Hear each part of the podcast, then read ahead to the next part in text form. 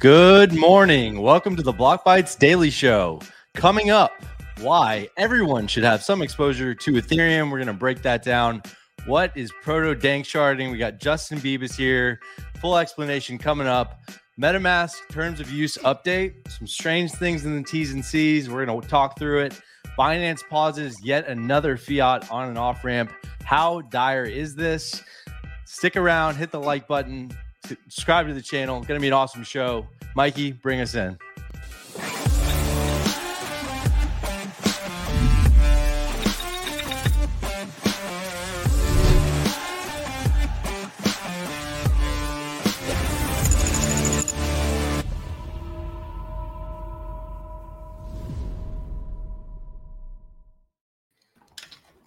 Yo, yo, yo, yo. What is up, gentlemen? It just warms my heart to have Bebis on the show, dude. There's like, It's- this is Christmas so comes early, my friend. All right, I got I got another shirt for today. It's not as fun as the others, but I, I still kind of like it. I might actually keep this one. It says not addicted. That's what I tell my wife. She's like, You're addicted to crypto. I said, not addicted. Just dedicated. I, I love it. I like the uh, I like the, the the shows per episode. I don't know how long you can keep this up, but but I'm a fan. I'm out. How many shirts do No. you have? Like a thousand? Well, I, I bought three from shitheadsteve.com. Ding. I don't have a referral link, but shitheadsteve.com. Uh, and uh, but I went through and there was like there was only a couple that like really worked for the show and I got them. But the fuck around and find out shirt was kind of like the Yeah, that was funny. I saw Right. that. That is yeah, that needs to be a staple. It's like it's like Corval's background's changing all the time. Like we're gonna have to get Austin swapping out shirts and uh, Yeah, keeping it fun. that's right. That's it. Beavis, how are you, buddy? doing good, doing good. I'm I'm on a, a no caffeine break right now. Uh, so I'm not as hyper as usual, Ooh, but a little um, detox. I uh yeah, otherwise things going good. Life's going good. Nice, Family's going good. So love it, love it. Dude, we should shout out our friends here. Uh Yoler Coaster, Wally, Mr. Got Plenty, JW, Cygnus. We love you guys. Thank you What for up, always y'all? being here. Tridenfeld. I don't know your name as well, but I will by next week. I love it. Yes, So- thank you, all of you. Sorry, go ahead, Austin. No, no, no. I got nothing to say. So, like, we were going to talk about proto danksharding today, and I'm just, I'm literally just going to sit in the background and giggle. Uh, so, you guys go Proto ahead. dank sharding. Sharting. I've been uh, I've. I've been interested to hear this explanation, and so the, the right time to do it is is with JB here. So the gang's back together. I think it's been many many episodes since we've had the three of us together. Uh, missing Corball and the mustache, but going to be a great episode. We're going to jump in. Uh, not going to go through Bitcoin charting because it still looks the same as yesterday. Uh, what we what I will say is like this debt ceiling thing has to be resolved. And uh, we've got 13 days to figure it out in, in the united states and it's got Ooh. rippling effects on the market right? So we're seeing green today. Cramer put out a tweet and said let's go. Obviously i was immediately uh, scared after i saw that because who knows what could happen uh, on the on the inverse of that but what was interesting to me about the debt ceiling, I put out a tweet this morning. I've got two tweets for myself. We don't normally do this, but we're going to do it anyway. Um, is with it. that, yeah, I mean, even so, like, it's just, it's really interesting to me that, like, there are repercussions beyond what we think is a normal situation. Like, this to me, like, you know, you raise debt ceiling, great. Government goes on, you know, no defaults, everything's, you know, hunky dory, we're good. Uh, but in reality, like there's underlying um, secondary effects to the debt ceiling. So, like, if no deal, 97 billion in treasury payments are due. Obviously, we default, there's like you know global world currency status problems. Like, it's much much bigger than just the 97 billion in treasuries that are due. But that would actually drain half of the treasuries we have cash, like treasuries we have remaining to pay debt in the United States if if we defaulted on that, right? If a deal gets done, um, it still has a negative impact. So basically, Bank of America estimated that even with the deal done, it's equivalent to a 25 basis point hike from the Fed because we are now scrambling to get this Treasury number up. Um, we're, Hmm. we're the lowest in Treasuries on reserves that we've been since 2021, and so we're going to start Jeez. selling. Um, you know, we'll have to start aggressively selling um, uh, Treasuries again. and that's going Mhm. to deplete the uh, you know the banking reserves if we go back um, and raise the short-term funding rates. And so it's sort of damned if you da- damned if you do, damned if you don't. And so it's a Is that the reason they say that it'll? Uh, oh, you even put it there. It'll drain liquidity, but I heard that it'll actually drain liquidity from the markets as well. Like when they go on sale of these T bills. Is that accurate? Yeah, I mean, so I mean, because they need buyers, so like the, the the liquidity has to come from somewhere, and so it's going to be market liquidity or banking sector liquidity, and in reality, it's going to be both.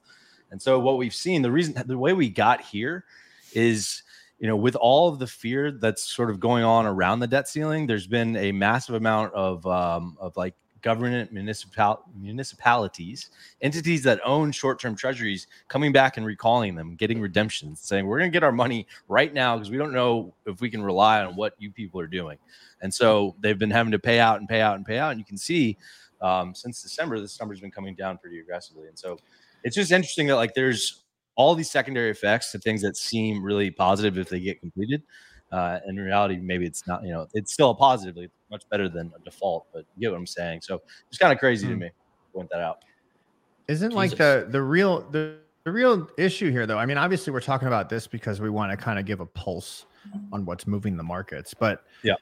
like I remember a few years back, we actually did have a government shutdown, right? And that's where they get to the absolute razor's edge and all the government employees stop working because they aren't getting a paycheck, right? Which is a huge deal. And that's when everyone's feet is to the fire. And right now, what you've got is you've got the Republicans controlling the House, which means they can control these these arguments back and forth. And what they're looking for are they're looking for spending cuts, which Yep. you know for the for the other side that's you know not something that they're willing to entertain, and that's kind of the reason that they're going head to head.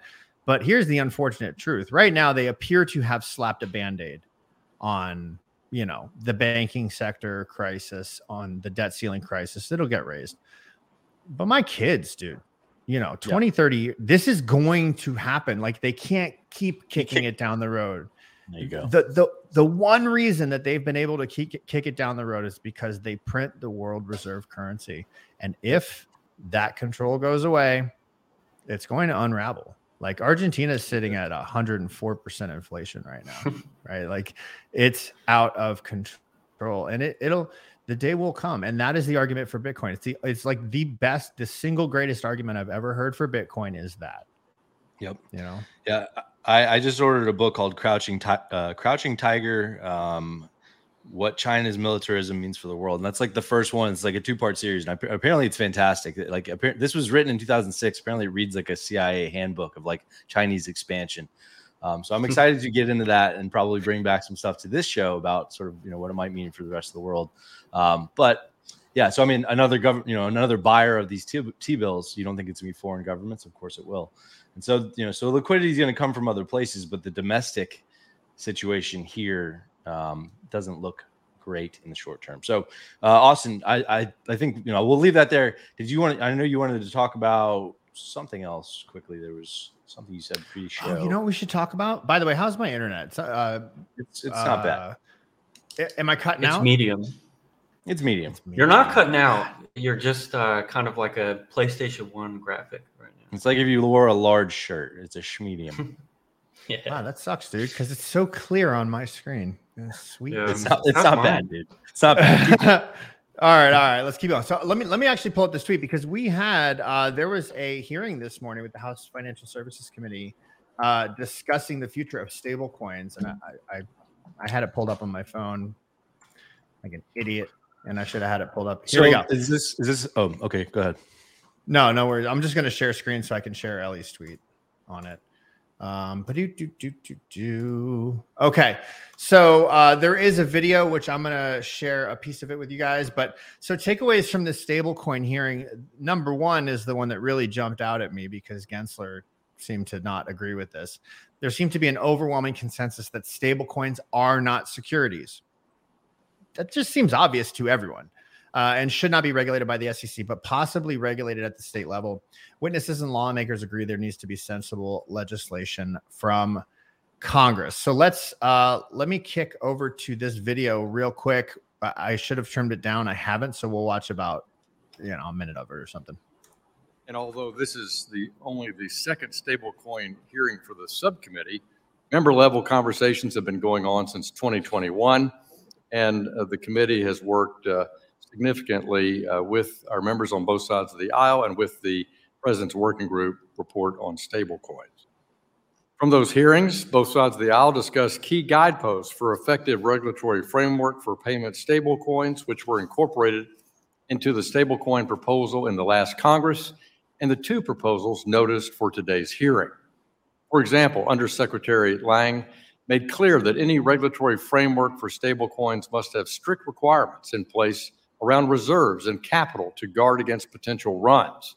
So we included those requirements in both of the proposals. So that's actually really interesting. Texas just this morning passed a bill, a proof of reserves bill, that anyone conducting cryptocurrency business out of the state, uh, basically the whole point is to avoid an FTX BlockFi sort of uh, scenario from happening again.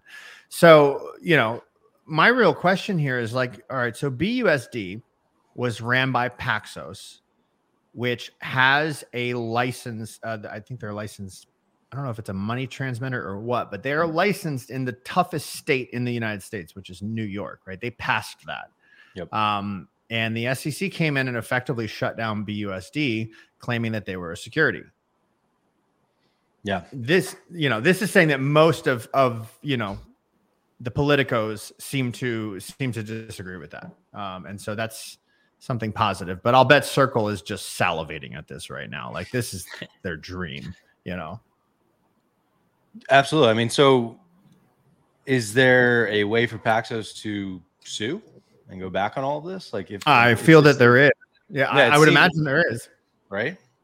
If Congress comes be out and passes clear legislation, then of course Paxos can come right back and go, ha, "Screw you guys, we're gonna we're gonna start operating again." You know, There was a while that the SEC was like hinting that they were going to even ban the use of the term USD or US dollar. Um, and now, like, this coming back is uh, kind of feels really good, especially as a stablecoin purveyor.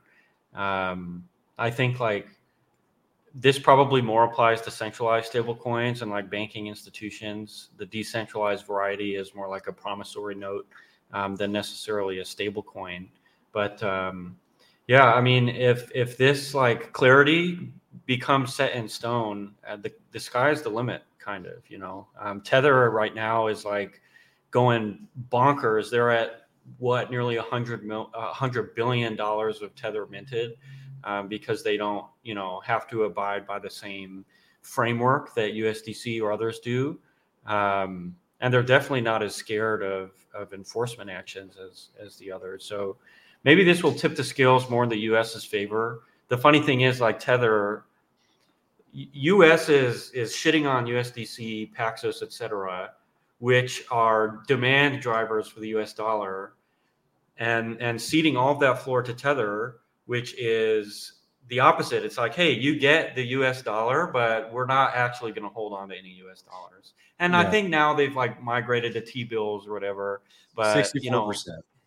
yeah, they're talking about. I, I remember originally it was corporate paper, if you remember that first uh, like document in 2020, um, and and now they're talking about, oh, you know what, any excess we're going to hold in Bitcoin, um, or or a percent of their excess. Um, it's just, you know, the the U.S. just seems like ridiculous. It's just people like screaming at everything possible because screaming gets votes better than like actual thorough research and, and understanding and discourse does, um, which is annoying. But I uh, I'll I'll I'll mind my tongue on the U.S. Uh, based on previous episodes. But um, what I will say is it's and here's what here's a tinfoil hat take. Um, on July 4th, the Independence Day of the United States launches Fed Now. Interesting timing to come out with regulation for stablecoins when you're about to have what probably is going to turn into a CBDC, in my opinion, uh, and will certainly be passing digital U.S. dollars in some form, whether it's interbank or otherwise. Uh, so, in, some ways, like the timing of this actually sort of makes sense to me if you if you believe that Fed now is actually going to launch and do what it's supposed to do, which is cro- you know pass digital U.S. dollars. And so, uh, Justin, to your point on going after Um, Circle, I mean, U.S. based, like there's a lot of like, uh, well, U.S. banking based, at least with BlackRock and the rest. Like, there's a lot of reasons why they, I feel like they would come after Circle as opposed to Tether.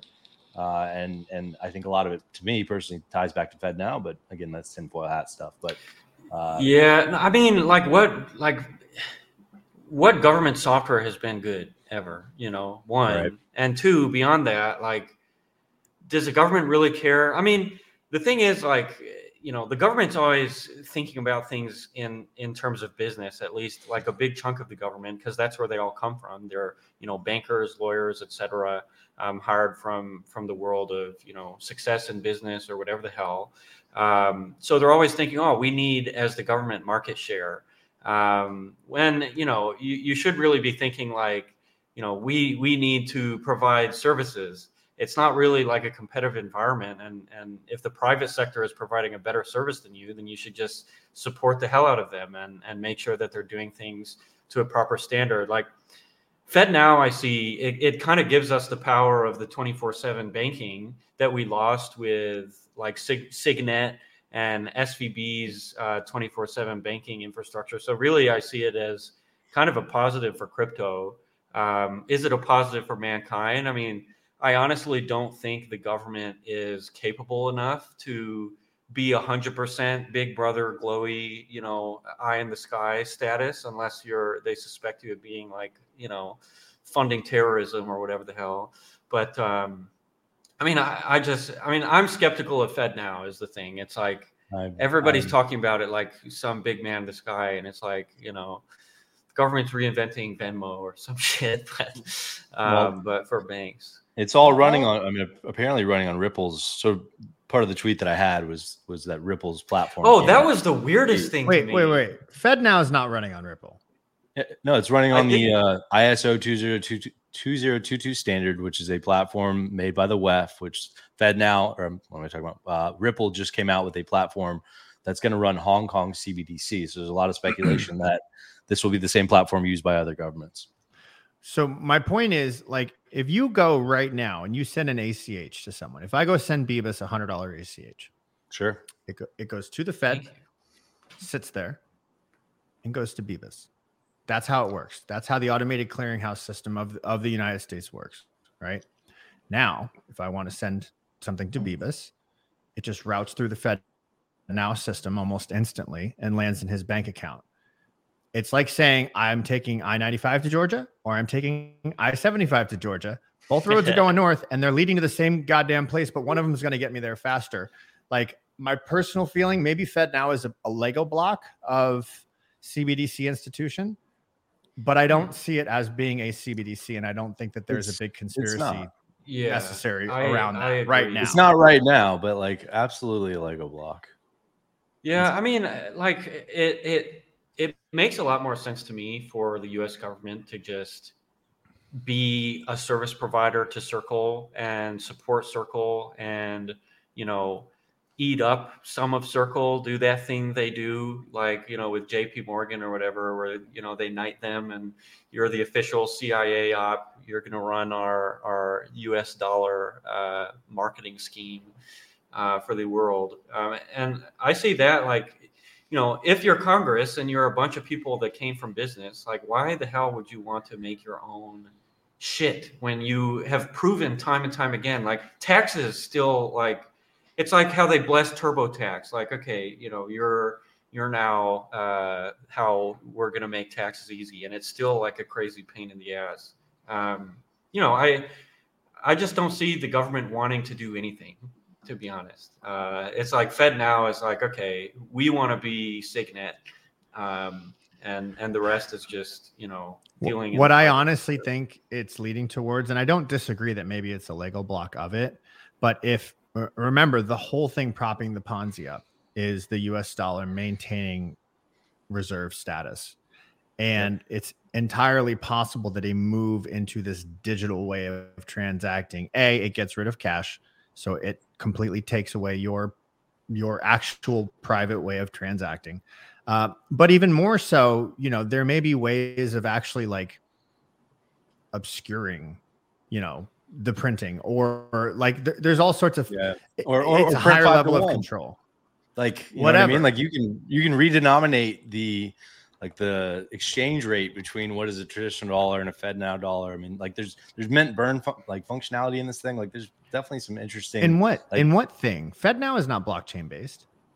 no, I'm saying the CBDCs that are coming out, like this, like on the Ripple. Well, of course, there's mint burn. There has to be, but like Fed now is not blockchain based, which is Yeah. what leads me to believe it's not the central bank digital currency, which may not be blockchain based either. It could just be PayPal for all you know we know. But Uh, it all goes. Uh, we're yeah. It all goes back to ISO 2022 and whatever these payment rails are going to be, and whether that's Ripple's platform or not, it remains to be seen. But here's the takeaway I had from this conversation, which was organic and not even part of the topics, uh, is both of these things.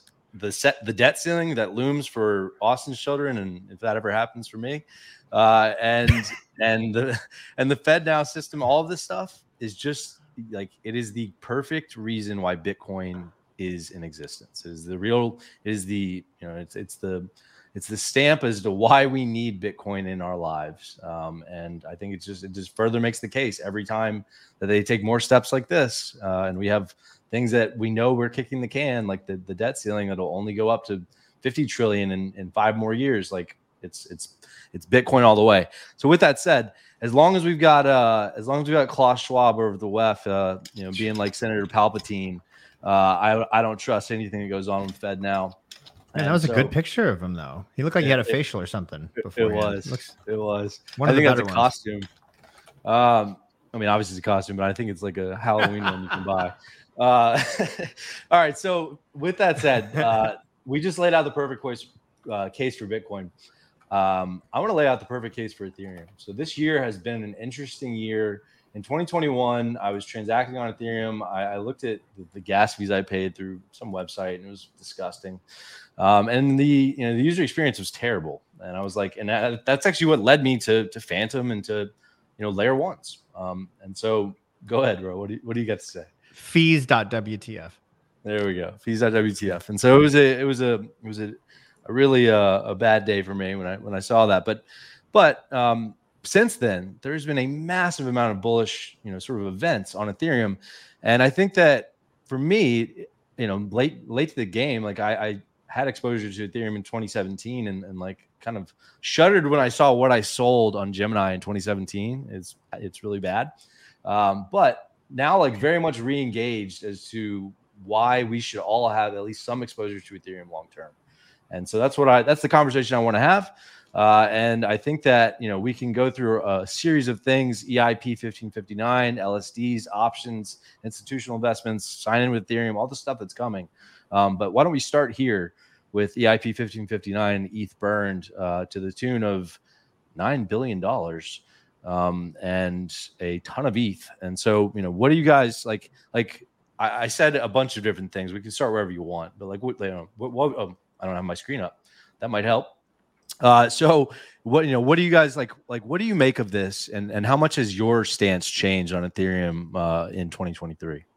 And and I, you know, I I'll give you a real, you know, retarded viewpoint because I'm not, you know, I, it is what it is. But um, so it, we talk about this big time adoption all the time, right? But it's we're really we're kind of circle jerking. Oh, we're gonna lead in the next billion people. Or the first billion people, because there is no next billion, because we haven't had a first billion. you got to you got to hit know? one. Yeah, yeah. Right. But anyone uh, that is deploying like real true value, like any corporate entities, anything that would actually bring those sorts of numbers on, into the crypto sphere. Um, I mean, on the one hand, you got to think, wouldn't they deploy their own chain? But on the other hand, uh, there's a huge layer of security on Ethereum uh, that you really you'd have a hard time replicating, in my opinion, on you know your own chain or or like on a subnet. Obviously, you wouldn't get it on a subnet. Um, and so I think you know Ethereum as the world computer, and especially with all of the layer twos that have deployed, like I think it's you know it's an obvious play. As far as like you know, I don't remember what the inflation was before. I know it was two. It was two ETH per block and a block every 15 seconds. Uh, so if anyone, any of my math guys want to go out there and do the math, that's essentially what it was when it was proof of work. Um, I'm not sure what the actual emission rate is currently. I know it's at four percent, but um, but EIP 1559 essentially made it at times of moderate activity a deflationary asset, right? If it's at times of very low activity, it's still inflationary. Um, whether that whether that like is a really big deal in the long run or not, I don't think it is. But I think like the real winners here are gonna people are, are gonna be people that follow the advice I give to my father. Buy it and forget you own it. Yeah, leave it alone. Walk away. Yeah, like I do. Forget you freaking own it. Just put it somewhere. Yeah. 100%. forget you own it man uh, and and i think if anything is going to be the actual world computer it's going to be ethereum. And and if if they institute everyone's favorite word proto-danksharding um and and something that really and truly does you know give it the throughput to to handle these real world applications i think i think it's game over.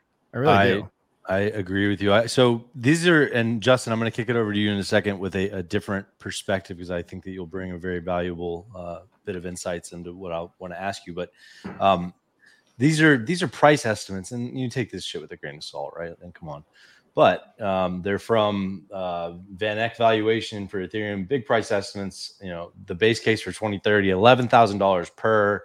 The bull case, fifty-one thousand. I mean, like you know, I, I don't know where they come up with these numbers you know let's let's say that they're somewhat right. I mean that's that's a pretty amazing amount of appreciation uh, over a very short time period. Um, not like typical 1000x meme coin returns but if you're an investor and you're sitting there doing what you said austin which is holding it's pretty damn good. I don't know what's up with the bear case 343 um, so you know but my point is there seems to be a massive amount of upside. And justin we had you on a prior show and you and you talked about um, you talked about the importance of of uh, proof, you know, Ethereum going to proof of stake, and then all Yeah. of the, the value that is derived from proof of stake, when it, you know, whether it be LSDs or options, and all the products are going to be built subsequently as a result of this sort of forecastable revenue you can get from proof of stake. And so, would love to hear your take on like what, like what, outside of just the things that we've laid out, like what makes Ethereum so powerful to you as it relates. To? Yeah, I'm gonna share uh, what I think is a better uh, visualizer of visualize uh, me away, bro. Ethereum's uh, new kind of structure. So EIP 1559 gave Ethereum a way to um, burn ETH, take ETH off the market. And you can consider this, I guess, in a certain way. It gave them a way to actualize revenues in a way that benefited all parties instead of just validators. Um, so, a problem Bitcoin has is only the miners are really benefiting from the Bitcoin emissions, and everybody else is just like, yeah, you know, I guess I'll buy it. Um, and and what Ethereum has done, like what a burn or a buyback does, is it's essentially a way to issue a unit of value or create value for people who aren't doing anything with their ETH. So if it's just sitting in a wallet or it's just doing nothing, then great. Um, you know, a, a, burn or a buyback or something like that will synthetically add that value to their account. Um, and, and that's what EIP 1559 did. And then what Ethereum proof of stake did, which was, you know, hey, everybody got so rich off of Ethereum, we can probably just secure the network by virtue of everybody being rich. Um, you know, so let's let's uh, let's create this new system where we don't have to emit as many tokens. And the alternative is we inflate you to hell and uh, Ethereum has infinite cap and everybody's uh, investment depreciates. So it's kind of a balance between okay, you know, you all uh, were able to build this economic mass with Ethereum. If you want to preserve it, then you need to secure the network. Um, and now we see everybody taking part. So um, you know, Ethereum since then, uh, you know, per year is burning 1.182% of the supply, and you can see you know, this amount is not static, and this is during a bear market where, quite frankly, ignoring the Pepes and the meme coins, um, demand has been very low uh, for ETH. Quarter one has been great, but we find that even with low demand, there are still drivers that can push these burn rates. Um, and that's what's really exciting about Ethereum is the demand for block space on Ethereum is is high enough that it can be as a network relatively profitable. Um, so you know, taking that, which is kind of like a repackaging of what you all just said. My apologies, um, but uh, yeah. moving into how does Ethereum exist as something that's too expensive to transact on. Um, so no matter what, we'll see transactions on Ethereum. We'll see people paying out the ass for transactions on Ethereum because there's enough value that it's worthwhile. Um, and and just by virtue of arbitrage uh, in these financial platforms, you'll have demand. And there are enough people that have died or lost their keys that there's going to be value uh, to to arb and, and transact upon. So. Um, what if you are uh, an infrastructure provider trying to scale Ethereum. Um, so the problem we see right now is L2s are inheriting a lot of Ethereum's gas costs at the moment. Um, so it's so expensive to transact that even L2s, which are you know an order of magnitude or two orders of magnitude in some cases more efficient, um, are being negatively affected. Um, so that's where proto danksharding comes Ooh. in. I don't know if it's okay. natural segue. segue. Yeah. Uh, Good segue. But hey, I, uh, my my baby's screaming in the living room, so I'm gonna go check on him real quick. But I can hear you guys. Keep going. Okay. Um, so yeah, uh, proto danksharding is cool because it takes data that doesn't necessarily need to compete in the Ethereum gas auction. So this isn't financial data. This isn't this is like data that's important to scaling Ethereum. So think L2s. It allows that data to be validated and verified on the consensus layer as opposed to the EVM execution layer. So you know the same layer that uh, you know on Fantom or on Shimmer or on wherever you're able to just send a single transaction of ETH from from this part of the ledger to the other part of the ledger, and generally, even when gas prices are high, you can do it pretty cheaply. Um, taking that and using it to store uh, data, and and this data is called a blob. Um, it's uh, it's it's one megabyte of data, and and essentially like the whole point of proto danksharding right now. And there are a bunch of use cases. Like I'm sure we'll see you know ordinals type use cases uh, you know and, and people hacking crazy stuff into it but really the core use case is for l2s to validate their block state. Um, and and costs for L2s will go down uh, by an order of magnitude, so 10x um, with with this, while they're pushing more and more transactions through. So really, like the result is, we'll see these L2s with the security profile of Ethereum, or or with you know the validation power of Ethereum, um, but the costs of a really cheap L1 network, um, and probably what we'll see is we'll see like demand for that block space fill up. Um, so when costs are so low, and we see this on Fantom a lot, a lot of times people just bid higher for gas. Um, so the costs to the network are low, but that's not going to necessarily translate to um, savings for the end user. But the value of transactions will go way up because the people bidding are like, you know, high profile individuals. So um, it is an order of magnitude performance improvement for these L2s.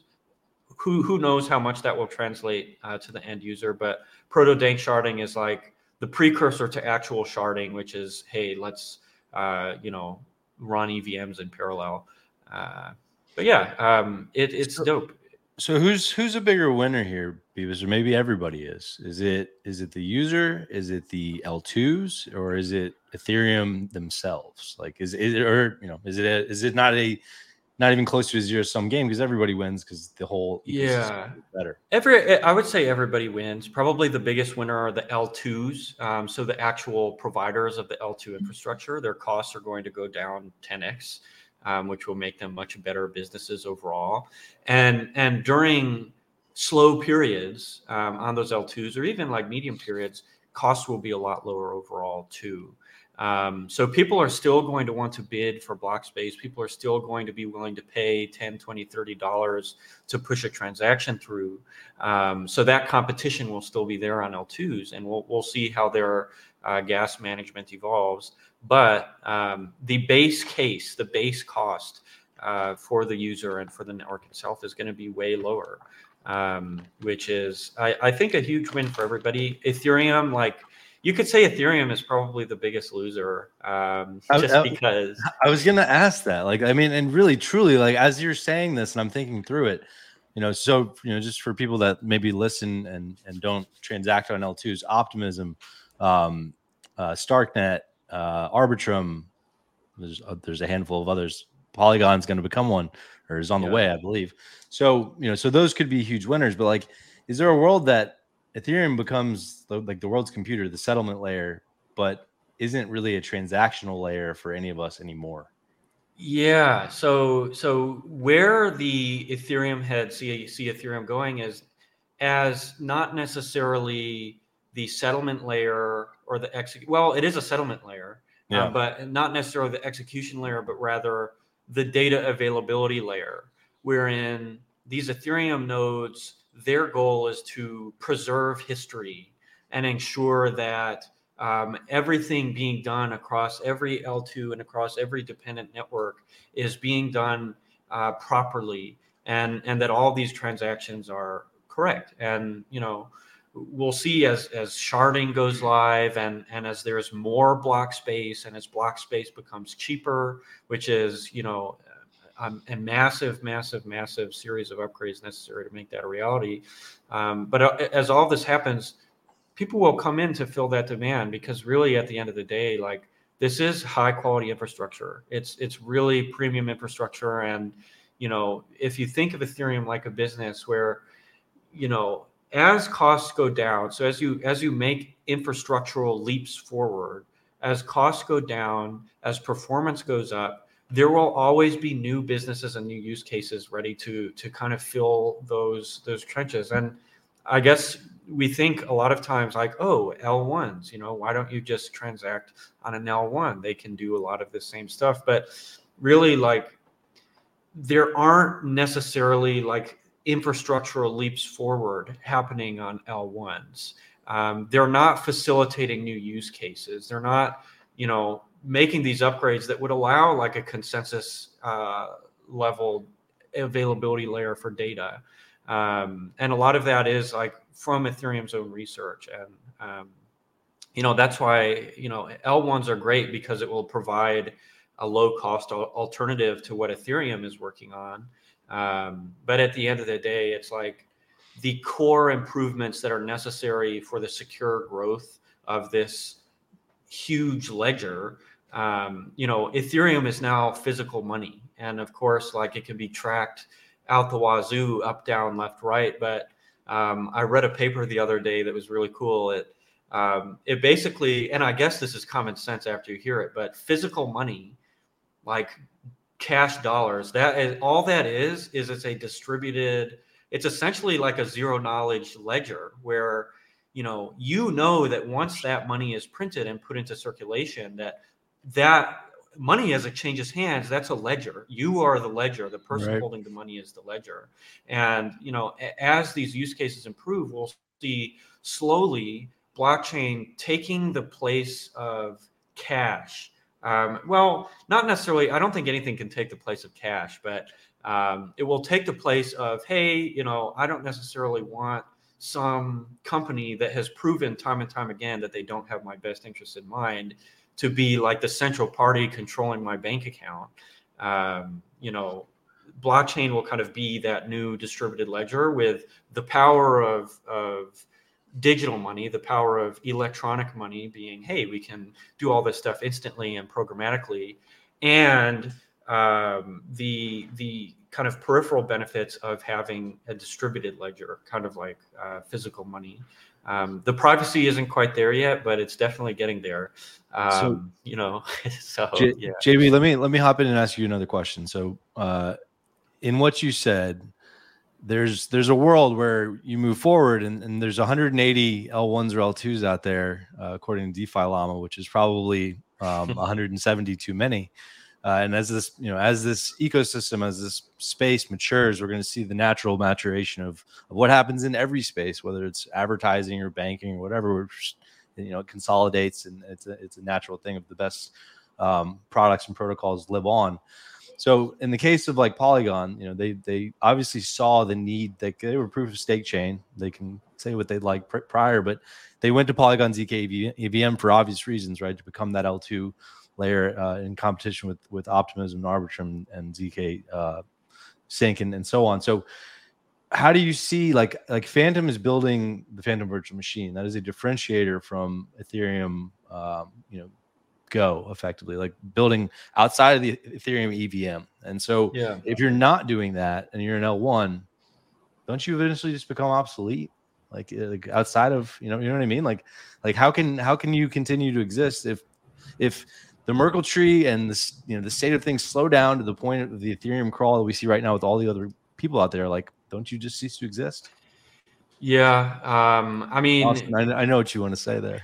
I, I What? think You don't know. I think saying saying something will cease to exist, I think is is a tough one. But um, really, I mean, I've been saying this for a long time, and probably myself and more and more people will be saying it. Is it just makes more sense to be an L2 because the whole point of crypto, and we have seen this time and time and time and time and time and time again, is regulatory arbitrage. How can we exist as as an entity that is in a certain way sovereign. Now, we as people who interact with the entity are subject to whatever jurisdiction that we're within, but how can the entity itself kind of be extricated from all of the shit that that's happening around us? And you know, while you can say, "Oh, macro affects you know uh, crypto just like anything else," because crypto is like driven by by human beings, which is is understandable, but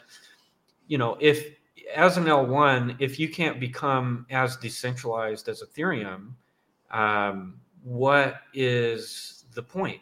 Um, if you can get the same performance with the level of decentralization, and right now L2s are centralized. Like they have sequencers that are controlled by multi-sigs. They're still in, in development. So the L2, the, the, the all L1 thesis is still pretty strong, I think, um, as long as they can, you know, address all of these, these points of contention. But eventually, like for example, with the OP stack, you can deploy your own L2 in 10 minutes. Um, You can npm install and run a command line prompt and have have your own whole blockchain network. And you know, even as sovereign bodies, like you can create a blockchain that's designed to uh, abide by GDPR guidelines or by MiCA guidelines. You know, you can create a blockchain blockchain that is designed to perform or address needs in a very specific jurisdiction, and you can have the sovereign blockchain, and you can have all the security of of Ethereum as kind of the sovereign body. And where blockchain was created to have this three party system, where it's like, okay, party one is, you know, party, you have counterparty, and then you have uh, the blockchain and, and the Merkle tree able to validate and confirm that everything happening between those two parties is kosher. Ethereum essentially becomes that third party for the world, for everything. And, and it's not necessarily as exciting as, you know, oh, it's the world computer. We're going to play StarCraft on it. Um, but it is like, hey, it's the world computer.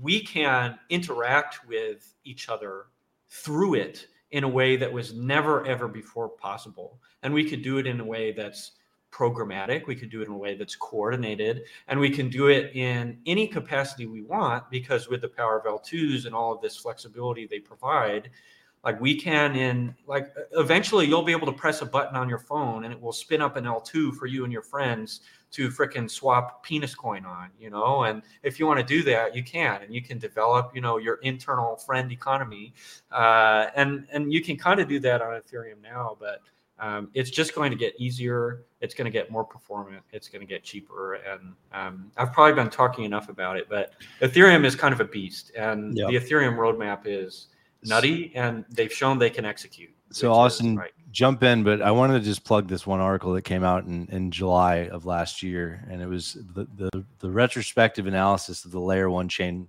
thesis. And it was written by Chainlink God, and it was about how when Ethereum became impossible to use, you saw the rise of all these L1s and how ultimately they will end up failing. And and Austin, I laughed because there was a Merkle tree reference as it related to Binance nodes completely slowing down to a halt, uh, and so that's I, I, saw you chuckling at me as if I know anything about Merkle trees, but. Uh, this is where it came from, and honestly, I'll drop it into the description of this show because it's honestly it's worth a read for everybody, and it's a really good article. So, yeah, go ahead, dude. It's the like only thing I have to say, really, it's the only thing I have to say is it's been wonderful hanging out with you guys on Blockbytes, but we're now going to be permanently shadow banned because Bebis said penis on our fucking. Show, Wait, really? Done. No, I'm just, no, I'm just no. If, if that's I honestly have nothing educated to add to this. To this. You no, no, I mean, great job. I've just been learning. Like amazing, honestly. Like such a such an informative um, discussion, and I think like it's it's something that this is a conversation I've wanted to have for a long time, and I have continued to, and this is just personally increase my Ethereum exposure, um, and that's for a long term. I didn't look at Ethereum that way. Is, is really what it comes down to for me. Yeah. Um, and you know, in a Bitcoin holding type way, where like, you know, of course, if there's another bull run, you could sell the top and or try to time the top and, and buy back cheaper, yeah. which never a bad idea. But that's it's starting to approach that thing, you know, that that place for me. Um, and mm-hmm. so, uh, to the 66 folks watching, thank you. Uh, hit the like button. And uh, uh, one other thing I want to uh, I want to throw in here, uh, Justin, is um, whoop, there goes the pen. Account abstraction, and so uh, the pen is my tier. Um, and so account abstraction with uh, Ethereum, it sounds like a game changer. So sign in with Ethereum, and so it seems like it's coming. Uh, and you can sign in with uh, an email. You can sign in with all kinds of things. And there's a lot of like this doesn't seem to be unique to Ethereum. It seems like a lot of folks are starting to do this, and it's it's going to become mainstream. And I actually think this is how you get blockchain to really become mainstream. We had an interesting conversation yesterday. The wallet, uh, mobile wallet called Rainmaker, that's a Y Combinator incubated project, and they've got a lot of account abstraction coming through. Um, with mobile, where you can actually like get into liquidity farms without having to know what you're doing. Like you can integrate Reaper into this thing and sign in with your email, and then you can get in the farm in one click, et cetera, et cetera. So, so it seems like this stuff is coming.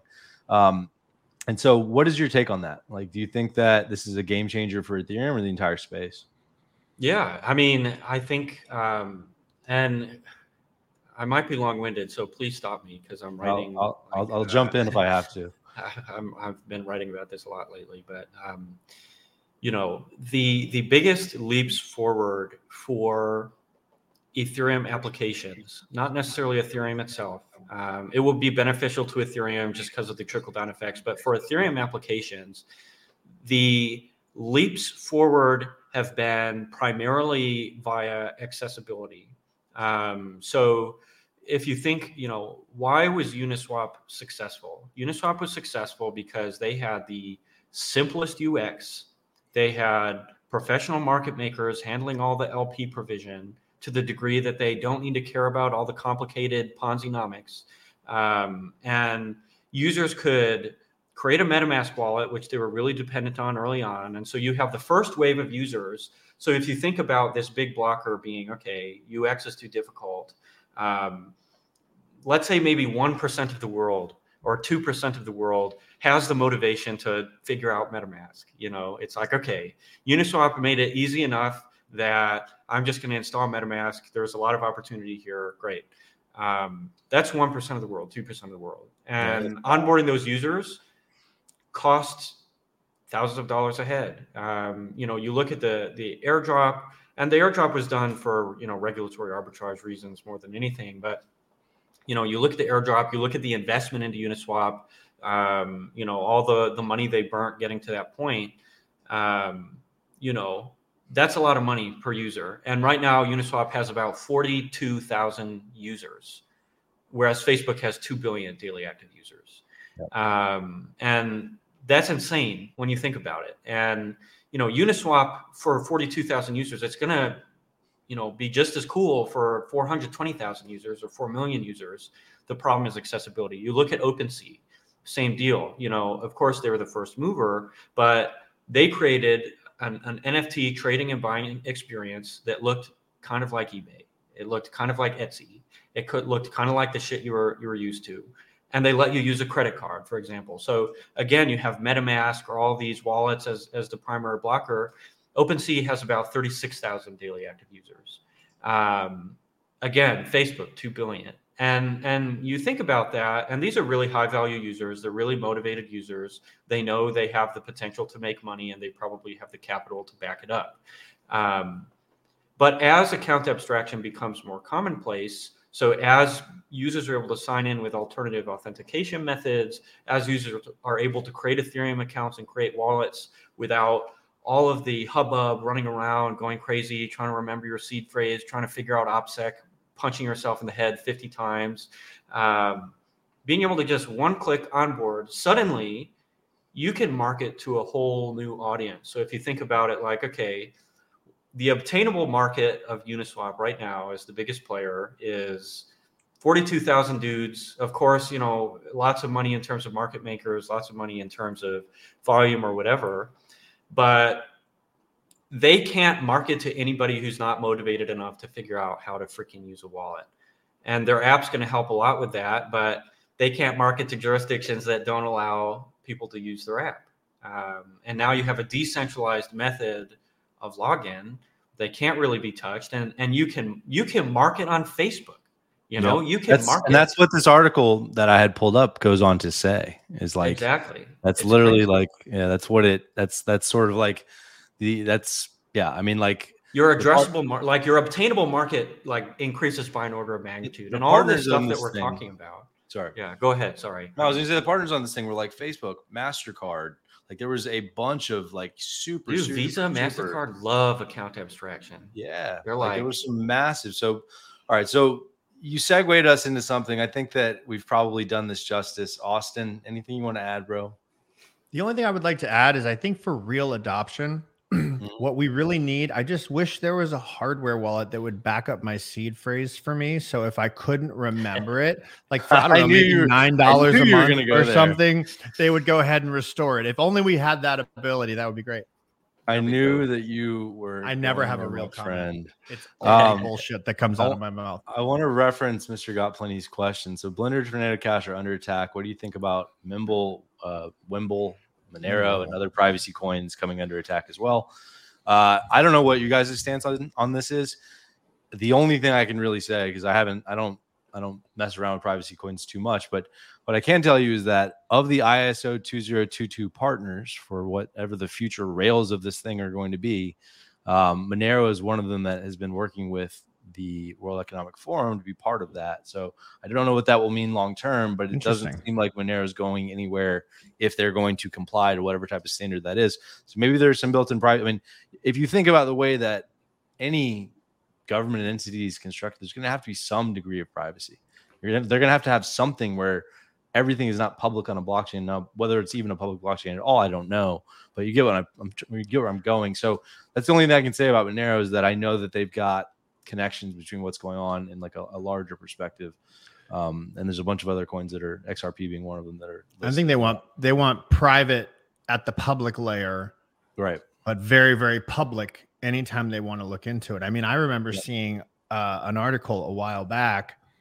It was something like six hundred thousand dollars. I think it was. I think it was like two years ago. That, and I don't remember if it was the IRS or who it was, but some government agency had a bounty out of about six hundred grand for anyone that could that could deprivatize Monero. Um, Right.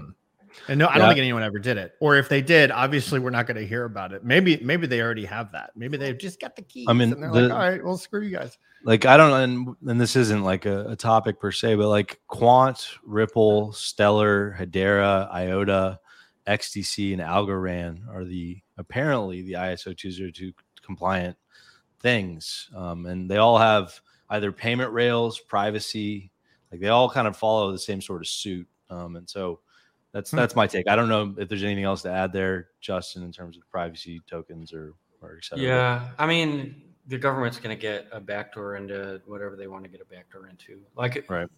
if you look at the origins of Ethereum, um, you know, it was kind of born in Israel. There was a lot of backroom dealings that uh, may have been happening theoretically, and this is like deep lore. This is like, you know, a lot of people think the the SEC may have actually had uh, a level of involvement in the founding and, and launch of Ethereum. There's pretty good evidence to back it up. Um, you know, world powers had their fingers dabbling in the, in in the They founding of they were on the front page of the uh, the World Economics Forum's website during during the merge. Yeah, and and you know, um, going beyond that, like okay, privacy networks like Monero, et cetera, you know, it's it's just government bodies want to be able to figure out who is funding terrorism, um, and that's like the long and short of it. And they're literally willing to do anything because you know you look at 9-11 how many billions of dollars of damage you look at you know uh, any any sort of bombing any any sort of terrorist attack you know tens of billions hundreds of billions like natural disaster level liabilities. And if you think your you know 50 million 500 million market cap shitcoin project is going to escape their uh, wrath then you've probably got another thing coming. Um, so i would say like uh, privacy coins um, I, I can't imagine them not getting backdoored, uh, to be honest. I can't imagine anything not getting backdoored at this point. Um, and, uh, you know, the CIA is willing to fricking install someone in your company for 40 years. Uh, they don't care. Um, you know, it, it is what it is. So just don't fund terrorism.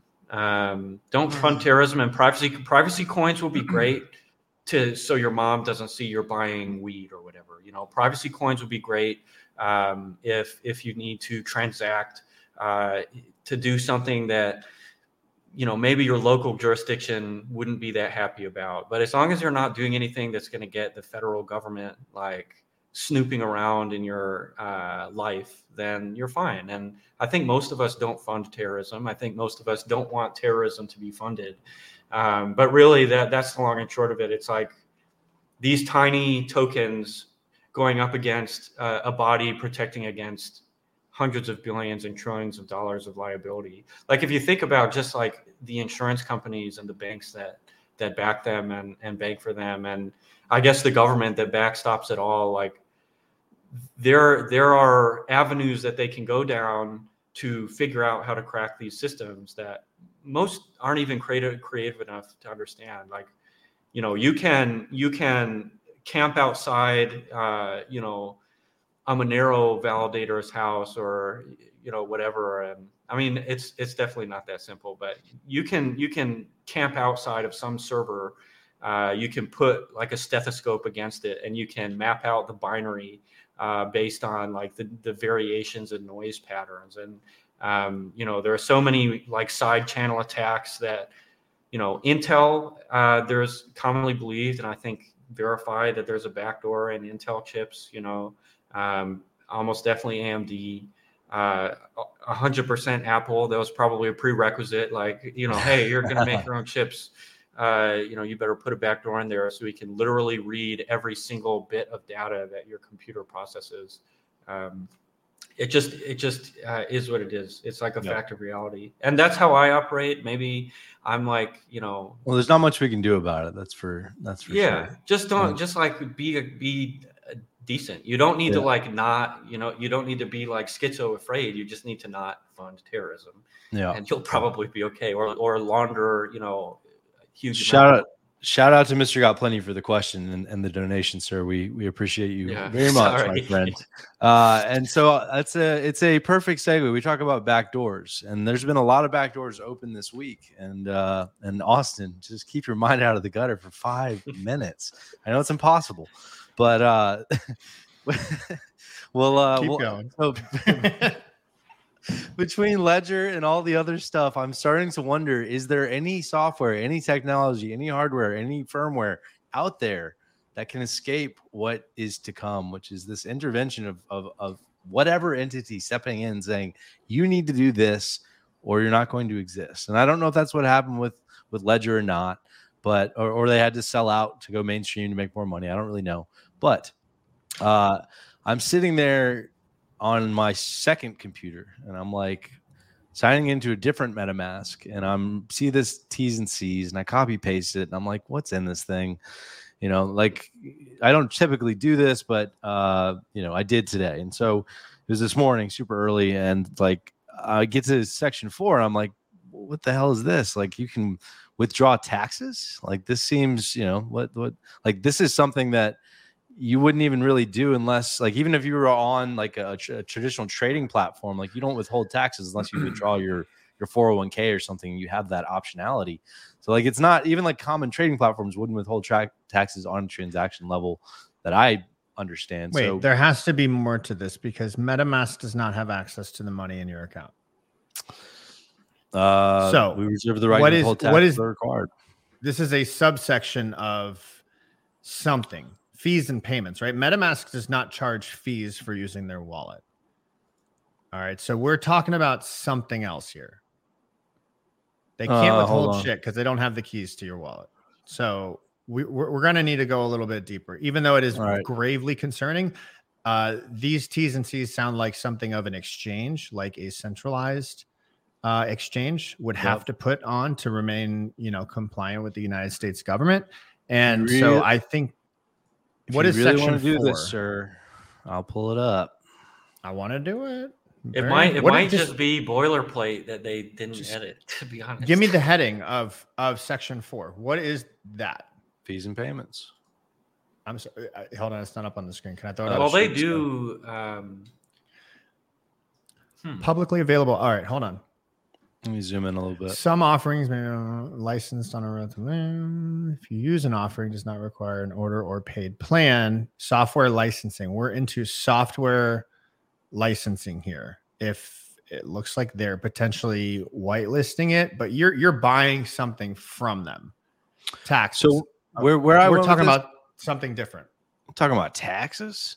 I think this may be a product that doesn't exist yet. Um, Yeah, so yeah, they I mean, it's talking probably about have- APIs and all sorts. So of where. I went with this was, and then like, so there you, you could like my thought process was was threefold, and when I put it out, my thought process was onefold, which is you know tinfoil hat, right? Uh, world governments are forcing their hand, and like thus they must comply. Uh, as I thought about it more, um, you know, MiCA with MiCA regulation. Could that have something to do with it? Is it a middle of the road case where like you are, you know, you know, they're starting to make adjustments to what's going on because there will be taxes that need to be withheld somehow. I don't know. Uh, and then the other case that I came up with, and this is based on, so like I, went, I like I, I pulled up um, uh, whatever shows you who bought what, you know, mergers and acquisitions, whatever website that is. Uh, but basically, they got Series B round funding in 2000 or in 2021 from JP Morgan to the tune of like 52 billion. And part of that was a an billion. B with a I'm sorry. No, no, no, I'm a million, million, million. Sorry. Okay. Yeah, yeah, yeah. uh, 52 million. Thank you for uh, keeping me honest there. Sorry. Uh, no, no, that's a perfect reaction. Um, and so, uh, so effectively, they in in this was this transfer of Quorum, which is a a, a, a public or a private dis- distributed ledger technology that J.P. Morgan was working on behind the scenes, that MetaMask basically took over. And as a result, uh, J.P. Morgan is still you know involved in using this thing and i don't know in what way shape or form but they're both a client and uh, helping with the development behind the scenes apparently there's a website for quorum obviously you can go check it out uh, so my my other place where my mind went here was like best case scenario is like is the sales tax because mastercard is one of the um, one of the customers of this quorum thing and so could this be sales tax where you actually Mm. buy things through metamask in an integrated marketplace and you can you know take things out that way because like those are those are the only three things i could come up with so I, Yeah. I, I, I, I, I, yield back. There's an offering here. I don't know what it is, but this terms of service we're looking at here completely dictate the relationship between a service provider and a service purchaser. Um, and as of right now, MetaMask does not have that relationship with anyone, with the exception of using the integrated third parties to purchase cryptocurrency or using their integrated aggregator, neither of which give them any access to your wallet, nor will Yeah, they ever We're, have we're access. certain on that, right? Like I, I, trust you 100 percent on that, but like uh, you- unless you unless you use ledger and sent them your seed of course they can't they don't have access they're nothing more than an interface they're they're literally just reading the chain they're, they and if and if like what you have to understand i mean metamask is open source right so if ever metamask came out and said oh you can't use this if you don't kyc because of MiCA regulations or whatever new regulations come you know what you do somebody will just fork that, that shit and Mhm. call it MetaMask 2 and it'll be regulatory free, not using the Infura, you know, RPC. I hate Yeah, to tell which- you, but MetaMask Frank- 2 already Yeah, which- exists in like 400 capacities. So I'm sure. we've got, we've I mean, already I, got I use two, Raspberry, three, but four, five. Yeah. Are you talking different wallets, Bebis? Like, what do you like? Expand on that. Oh, just like MetaMask has been forked by every company under the sun. Ah, Yeah. Every every wallet you like is probably a MetaMask fork. Coin98, Mhm. Coinbase wallet is a MetaMask fork. Rabby is was a MetaMask fork. It's evolved into dude, Rabby uh, is incredible. in its own right. Um, Luck Lu- or Clover wallet, that's a MetaMask fork. Um, okay. Slope wallet, that's a MetaMask fork.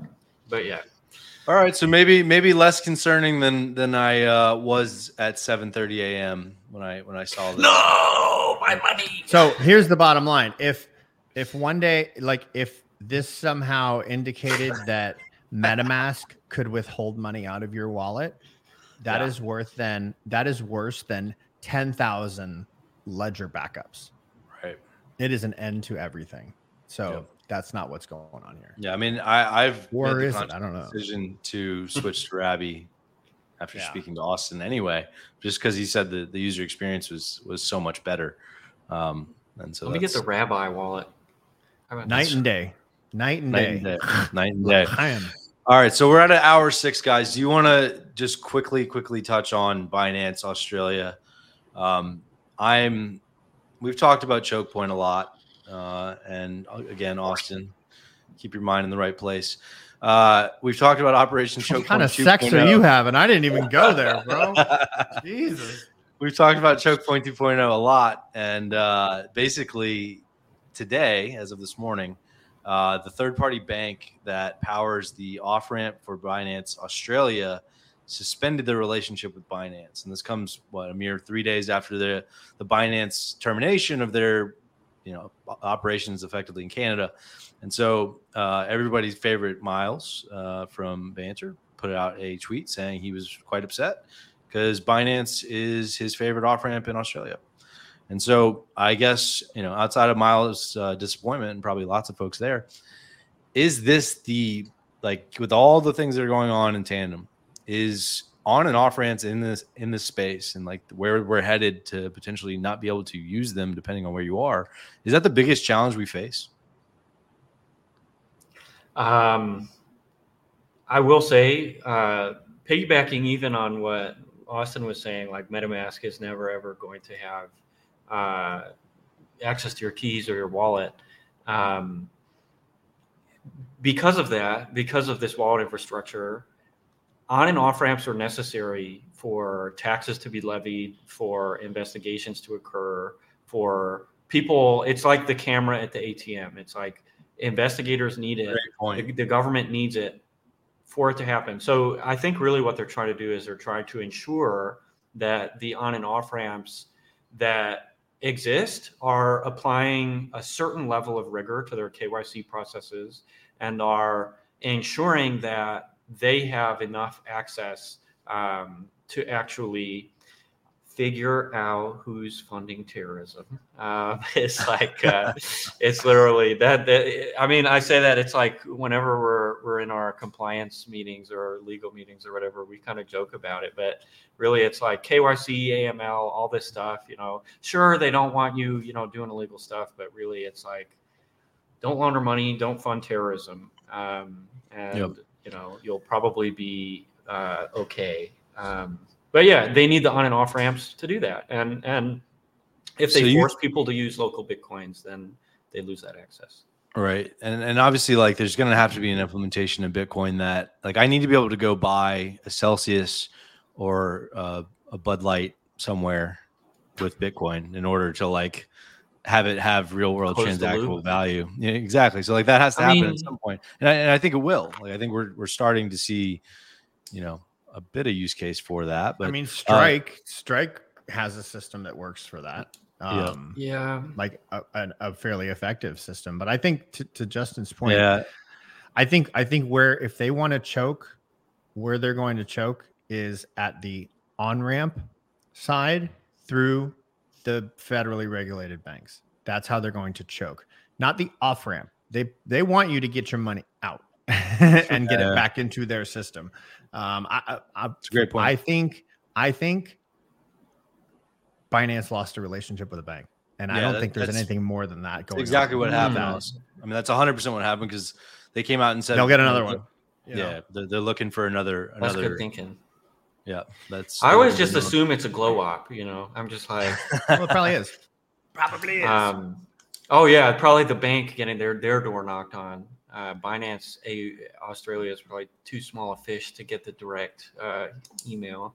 Yeah, But yeah, it's um, you know, it, it freaking is what it is. Blockchain isn't going anywhere. Sorry, uh, you know, it it- like there would need to be like a hundred, you know, mathematical anomalies to occur in a row for blockchain. Well, Ethereum would need to get exploited at the protocol level uh, for blockchain to go anywhere. And even at that point, we'll just see like Ethereum two, and it will get an insane amount of uh, inflow because everybody missed Ethereum one. So it's called Yeah, it- it's called. no, it's not. No, it's not. Total joke. Uh, um, all right. Well, Justin, listen, man, an hour and 10 minutes. Thank you. This has been fantastic. Like I've So very good to have much you on. enjoyed. Like I, I, I miss, I miss the old crew. This has been awesome.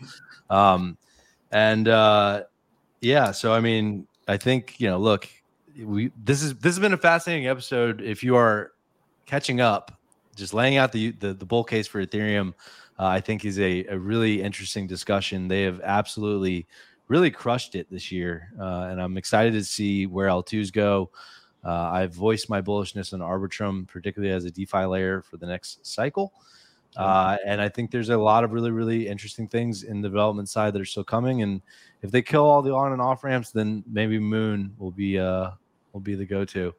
Uh, Bro, you think you think I have that much reach?